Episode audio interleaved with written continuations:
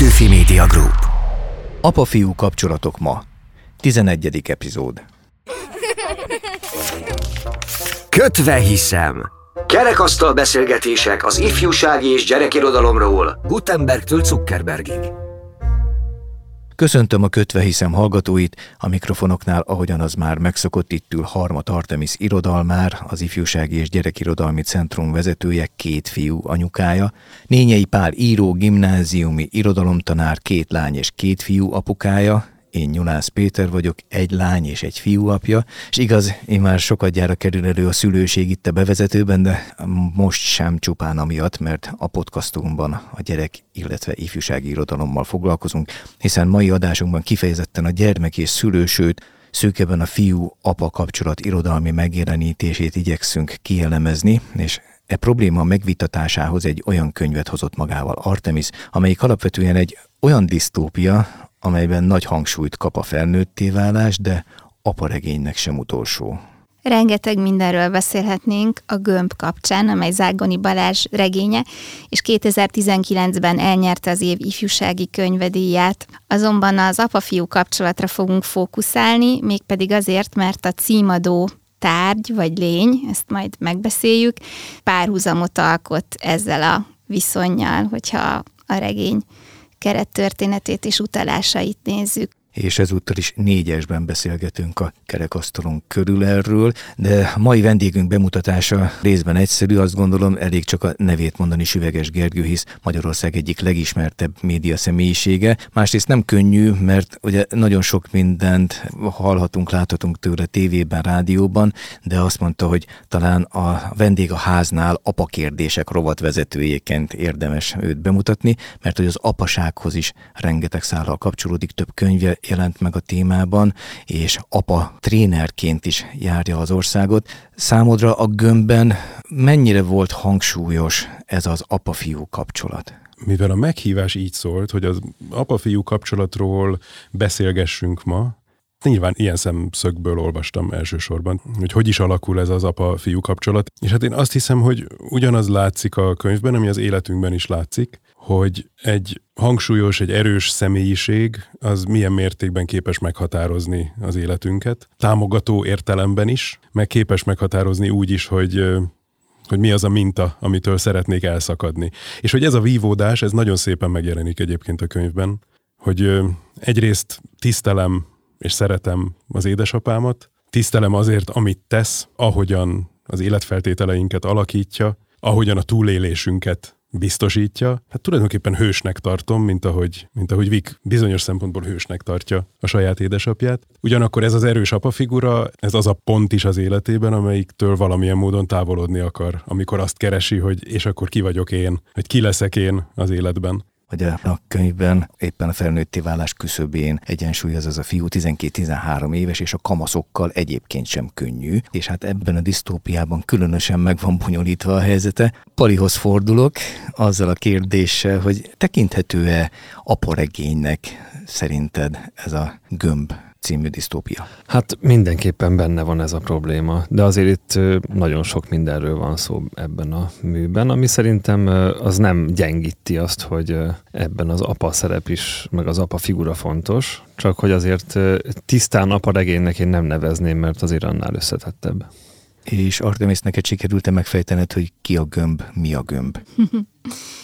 Nagyon sok mindennel helyettesíthető, és attól függ, hogy mit helyezek, mit képzelek bele, ahogy ezt a szereplők is ugye megteszik.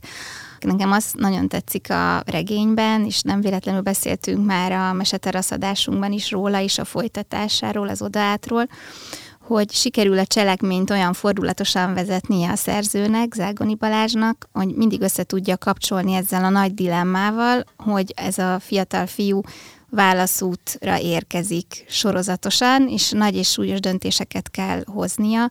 A saját élete, a saját identitása megszilárdulása érdekében. És ilyenkor mindig valahogy a gömb az a tárgy, vagy élőlény, ami ezt a választási helyzetet provokálja, kikényszeríti, és úgy tűnik, hogy ez a gömb lehet akár a az élet is, tehát hogy elfogadja a saját nagybetűs életét, a felnőtti válását, a sorsát. Néha úgy tűnik, minthogyha kísértő lenne, és egyébként így Istennel, az ember fölöttivel is helyettesíthető, vagy behelyettesíthető az Úristen a gömb helyére, hiszen végig az a kérdés, hogy bizalmamat vettem belé, vagy nem. De nagyon sokszor az kerül elő, hogy most elrabolt engem a gömb, vagy pedig éppen megmentett, most éppen az erejét, a fenyegetését közli velem, vagy törődik velem, és ezek a válaszutak nagyon izgalmassá teszik a cselekményvezetést, hiszen sikerül mindig olyan jól egyensúlyoznia a szerzőnek, hogy a jelképek és a tónus alapján nem eldönthető, tehát fent tudja tartani a feszültséget. Most már ki irányít kit? Tehát én irányítom a gömböt, vagy a gömb irányít engem? Azt hiszem ez egy alapkérdés, már rögtön a legelején, az első találkozáskor. Igen, és itt ugye Vik, a főhősünk, a barátai, családtagjai közül is választani kényszerül. Ugye említetted, Péter, egy nagyon kiélezett helyzetben találjuk a hőst, mert ugye vagy a város államban, a fallal körülvett városban lakik, vagy pedig azon kívül valamilyen kolóniában, vagy szemétválogató kolóniában, vagy gombász kolóniában, akkor a szabadságot választja, viszont állandóan a tűlölésért küzd. Ez az apának a helyszíne.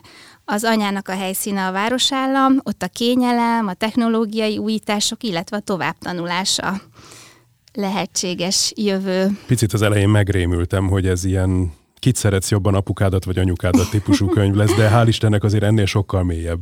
És az a szabadság is nagyon érdekes szabadság, amit az apával él meg, mert hát persze egyrészt szabadság, bizonyos dolgoktól szabad. De az életkörülmények, a nyomor, a gombászás, az nem biztos, hogy a szabadságot jelenti. Az egy másik típusú kényszert jelent, amiben ők élnek. Igen, tehát mind a két oldalon megvan ez a kényszer, vagy a kiszolgáltatottság az elemeknek, illetve az államnak. Ugyanakkor az apa figurája, az szerintem egy nagyon pozitív figura, annyiban összetett, amit mondtál, hogy egy ponton le kell válni róla, és akkor a gömb jelenti azt az új kihívást, amiben ez a leválás megnyilvánul, hiszen azt mondja, itt idézem a könyvből, hogy mély levegőt veszek, és elhatározom, apám és az öregek története ellenére bízni fogok a gömbben. Bízni akarok a gömbben. Valahogy meg akarom hálálni neki ezt az egészet. Nem akarok állandóan aggódni. Bízom benne. És ezek után kisüt a nap, és minthogyha igazolná az ő választását, de ugyanez a kérdés a barátjával, Bokival kapcsolatban is fölmerül, és fölmerül Aljával, a szerelmével kapcsolatban, hogy ki bízik kiben, és ő benne lehet-e bízni. Ez is tetszik, hogy meg tudja fordítani a regény ezt a kérdést. Mi több, ugye nem csak családi és nem csak baráti viszonyok vannak, hanem kifejezetten egzisztenciális kérdések is felvetülnek egyrészt, másrészt pedig társadalom kritikai hangokat is olvashatunk. Ugye onnan indul, hogy már az Európai Unió felbomlott, de mondjuk erről szerencsére könyvben túl sok mindent nem olvasunk. Csak van egy olyan helyzet, ahol konkrétan nincs Európai Unió, de nem tudjuk eldönteni a könyvet olvasva, hogy ez a gömb, ez egy UFO, vagy esetleg az ellenségnek a fegyvere. Lehet ezt szkifinek nevezni innentől? Hát az alapja mindenképpen egy ilyen disztópikus, ugye ez a szép új világ, Metropolis, hogyha a filmet nézünk, vagy Éhezők viadala, és én mondhatnám Squid Game, tehát hogy mostanában ez egy nagyon népszerű dolog. Ez a... Mi több, anyuka ugye egy számítógépes játékfejlesztőnél. Tehát ez is, hogyha még tovább megyünk, hogy itt vannak mindenféle Ready Player One, hogy megnél filmet mondunk, tehát ez olyan divat hullámra ül föl ez a könyv, ami mostanában aktuális, tehát hogy ezeket a dolgokat szeretjük végig gondolni, mi lesz a Földdel, mi lesz a társadalmunkkal. De azért az ős forrás a szép új világ, én úgy érzem. Tehát ott ez a vademberek, meg a civilizációnak a szembeállítás, ez egy nagyon... Ezt éppen ezért én belehelyezném a disztópiáknak a sorozatába, aminek persze van mindenféle kalandos része. Tehát nem annyira erős a filozófia ebben a műben, mint mondjuk a szép új világban, viszont sokkal több a kaland. És hát ezért szokás az ilyesmit ifjúsági regénynek hívni inkább, ugye, mert hogy nagyon sok benne a fordulat, izgalmas, viszi tovább az olvasót, cliffhangerek, stb. Azt gondolom, téged támaszt alá, vagy ezt a gondolatot támasztja alá az egyik hűséges tesztolvasónk, Pataki Sári, aki 10. gimnazista, és korábban, hogy a már említett Meseterasz adás alkalmával elolvasta ezt a könyvet, és most a kedvünkért leporolta, elővette, újraolvasta, és azt mondta, hogy egészen más üzenetet hallott ki ebből a könyvből. Hány évesen olvastad először a Gömb című könyvet? 12 éves voltam, és teljesen másmilyen érzéseket ébresztett bennem, mint most. Ez a regény 12-13 éves gyerekekről szól nagyrészt, és akkoriban engem elborzasztott, hogy ez akár velem is történhetne. Most viszont sokkal izgalmasabbnak látom, inkább, mint ijesztőnek. A szüleivel való kapcsolata különösen megérintett, mert nagyon jól látszik benne, hogy az édesanyját alig ismeri, és szeretné megismerni, de nem tudja, és közben az édesapjához pedig nagyon ragaszkodik, de a városi élet is érdekli, és az, hogy választania kell kettőjük között, az olyan helyzetek elé állítja, amivel egyébként a mai napokban is lehet szembesülni. És a szegénység-gazdagság ellentéte, ez első olvasáskor 3 évvel ezelőtt, vagy inkább most tűnt fel? Annak idején nekem csak azt tűnt fel, hogy mennyire nagy az igazságtalanság a szegényekkel szemben, és most is igaziból az ragadt meg jobban, hogy mennyire nem figyelnek a gazdagok a szegényekre. És mit gondolsz, miért választotta az apját? Végül is bent a városban csak kényelmesebb lenne az élet. Nekem az jött le már akár az első fejezetben is, hogy az apjához nagyon sok emléke köti. Szinte minden szavából kijön az, hogy az édesapjától tanult mindent, és hogy nagyon szereti. És szerintem teljes mértékben benne van az, hogy ő segíteni szeretne rajta, és legalább egy kicsit visszaadni abból, amit kapott tőle. Számíthat ez ebben, hogy ő fiú, és nem pedig egy lány? Nem feltétlenül nagy különbség, hogyha egyszer valaki hozzánőtt valakihez. Szokták mondani, hogy a fiúk inkább anyások, a lányok meg inkább apásak. Nem tudom, én ezt még nem tapasztaltam. A könyvben éreztél ilyesmit a történetben? Valahogy ebben a könyvben nekem az tűnt fel inkább, hogy mindenki ahhoz ragaszkodik, aki maradt neki, mert itt azért nagyon traumatikus hátterű szereplőink vannak, és a legtöbbeknek valakie vagy elveszett, vagy a városban él, és mindenki ragaszkodik ahhoz, aki van neki. Olvastad már a második részt? Igen. És mekkora meglepetéseket okozott? Egyébként elég nagyokat, hogyha visszagondolok. Nagyon vártam, hogy megjelenjen, és nem erre végkifejletre számítottam, de tetszett egyébként. Nagyon kedvesen nem spoilerezte nekünk, hogy mi van a második részben, de hát mi szerintem még az elsőnek sem értünk igazán a végére. Itt most egy hölgytől kaptunk ugye szempontokat. Nem tudom, vajon egy fiú mást mondott volna? Milyen tapasztalataid vannak, Gergő, amikor apatréningeket tartasz? Gondolom találkozol fiús apukákkal is, meg lányos apukákkal is. Valószínűleg egy fiú, inkább a kalandokat emelné ki, de én azt hiszem, hogy akikkel én találkozom, apák, ők inkább arról beszélnek, hogy ők hogyan tudnak kapcsolódni a saját gyerekükhöz. Legyen az akár lány, akár fiú. És azon dolgozunk, és arról beszélgetünk, hogy azt, amire mindannyian vágyunk, hogy legyen kapcsolat közöttünk, hogy legyen közünk egymáshoz, ezt hogyan tudjuk erősíteni, és hogyan tudjuk ezt egészségesebben megélni egymással, illetve mi az, amit nekem apaként ehhez tennem kell. És egy ilyen apának, amilyen Vik édesapja a történetben, gondolom, hogy látod, hogy ennél lehet többet tenni, mint hogy azt olvassuk, hogy figyel, ugye ez a te könyvedben, az Apakulcsban is egy ilyen fontos pont, hogy a figyelem, tehát válaszol a gyereknek a kérdéseire, magyaráz, aztán tanít, ugye elsősorban túlélést, és tilt, mert ugye a tiltott övezetben nem engedi. Mint hogyha szabadnak is nevelni, mert az is elhangzik, hogy egy idő után nem mondja meg, hogy mit csináljon, hanem elmondja a véleményét, és rábízza a döntést a fiára.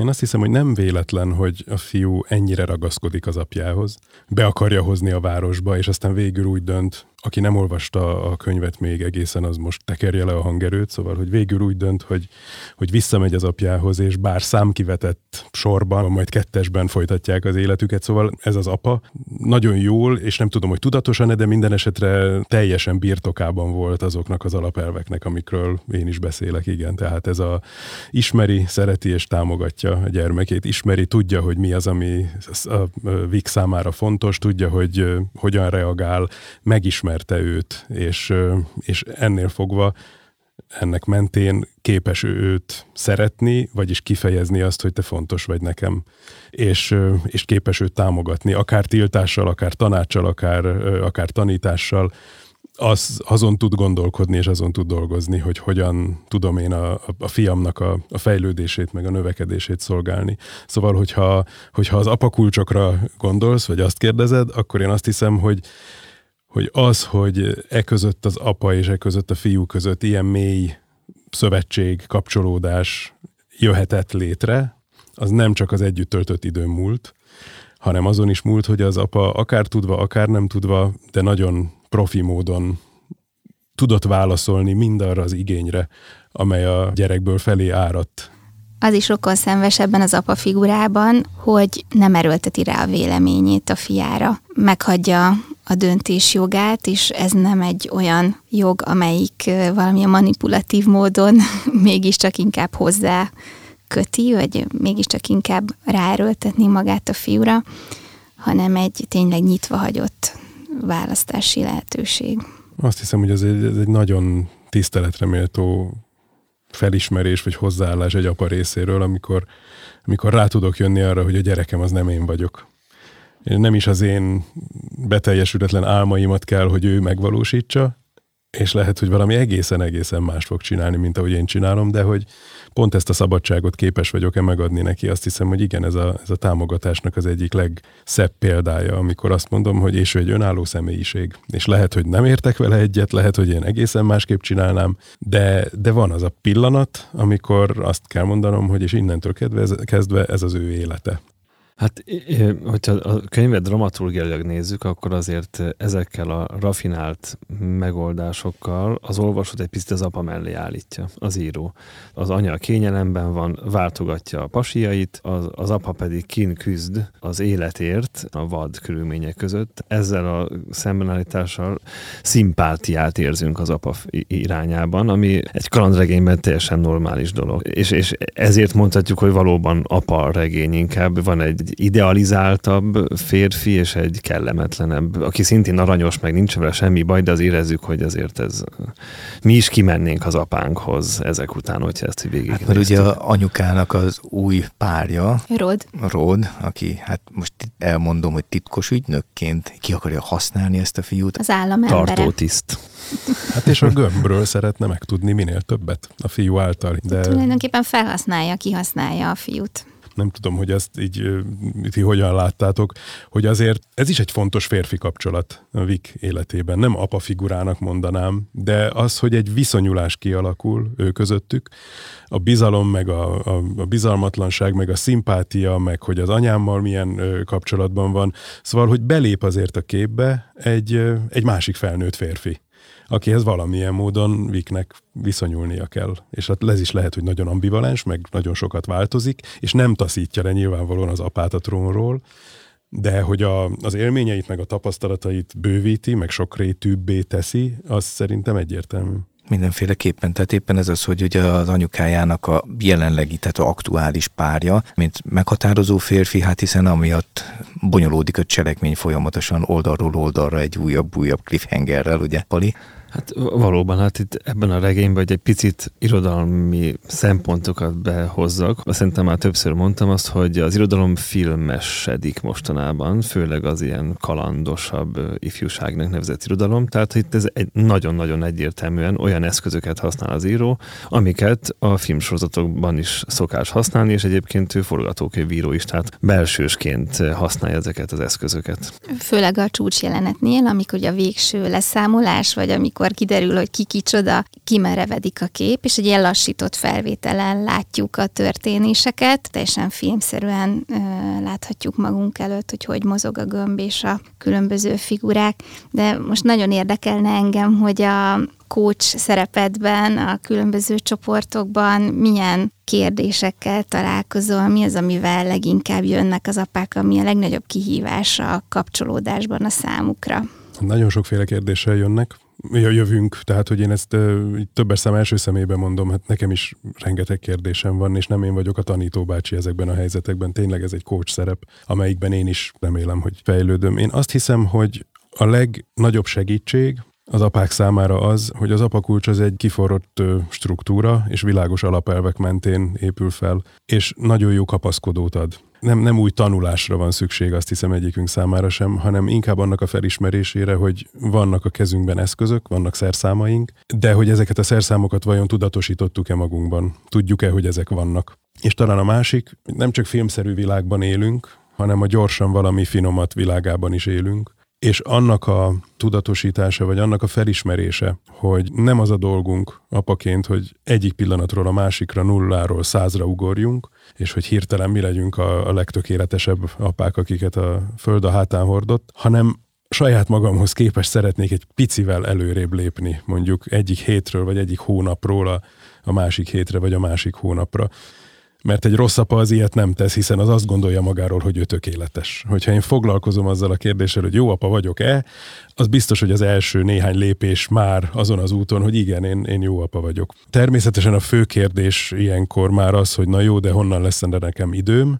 A válasz meg arra az, hogy nem szükséges ehhez igazán plusz idő, és még csak az se, hogy csak napi 5 perc, mert ennek a csapdájában is élünk. Tehát annyi dolog van, ami körülvesz bennünket, ami csak napi 5 perc, hogy kitesz 2 egész napot, csak 5 perc hasizom, csak 5 perc, és így tovább, hanem hogy inkább ez egy gondolkodás, formálás, amit saját magam számára is meg tudok valósítani, hogy ha tudatosítottam, akkor eszembe jut-e, és hogyan tudok segíteni azon, hogy eszembe jusson, hogy mennyi minden eszköz van a kezemben, és hogy ezeket az eszközöket, ezeket hogyan tudom a kapcsolódás érdekében használni. És hogy kapcsoljam a kapcsolódás közben ehhez a könyvhöz, a Gömbhöz, ugye itt is az idő az apa számára nem különösebben állt rendelkezésre, hát hónapokon keresztül nem találkozott a fiával igazából, és megmaradt a kapcsolat mégis.